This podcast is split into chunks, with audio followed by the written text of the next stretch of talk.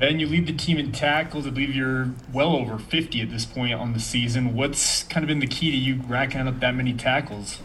Yeah, I appreciate that. Um, I'd say the key for me is just I mean, we have a great scheme. Our, our defensive coaches are, are great, and our D line, uh, they chew up all the blocks, so it's pretty easy for me to come free. But the biggest thing for me was just getting getting big and durable.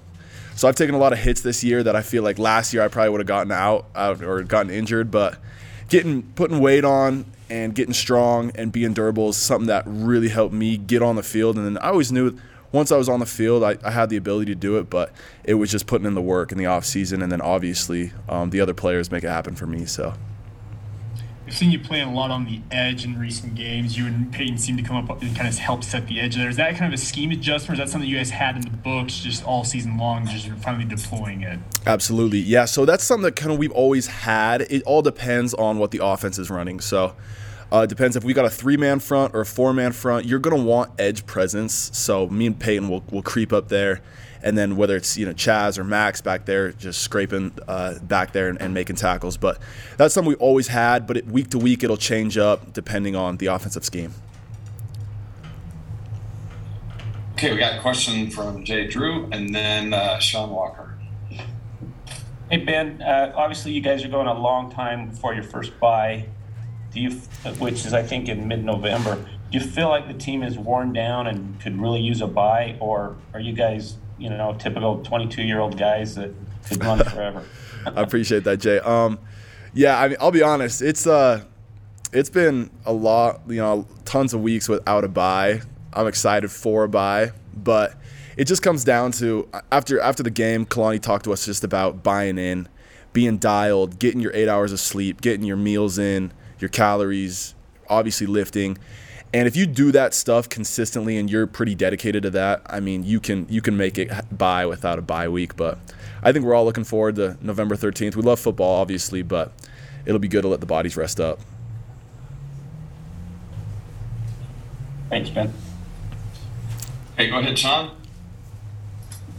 Yeah, Ben, just building off uh, a little bit. You, you talked about kind of playing on the edge and setting the edge, and you you kind of seem like a little bit of a natural there, obviously from your previous position. So a couple of weeks into allegedly moving more into the middle of the park, are you feeling a little bit more comfortable out there, or did it kind of take some time to be like, oh, I'm I'm not always the guy on the edge, like I got to cover the middle of the field now?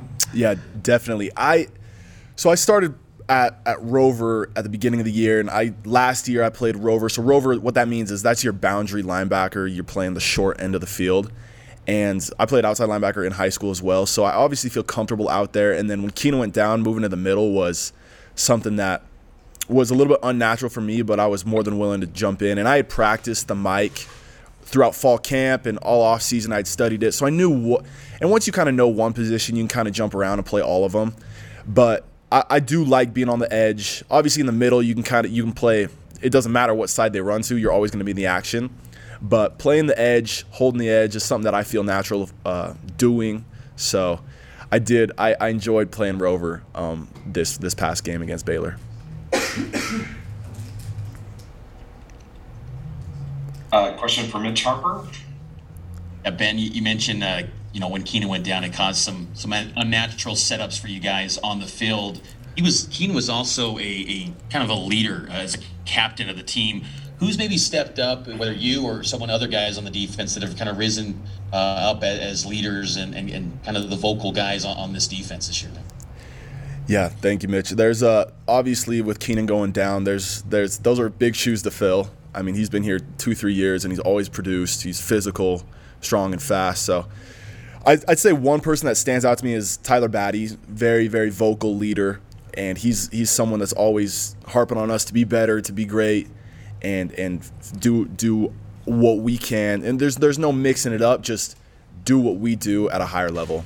Also, Peyton coming through with that interception on Saturday was huge in, in a crucial time. So Peyton's always going to be there and he's definitely taken on more of a role as Keenan's went down. But it's it's everyone stepping up. Everyone, as long as you're doing your one eleventh and, and making it happen on your side of the field, uh, it's it's to work out no matter what. So those are the two people that I would highlight. Kalani, uh, you know, earlier with us uh, mentioned the physicality. It was kind of a word that he, he brought up quite a bit.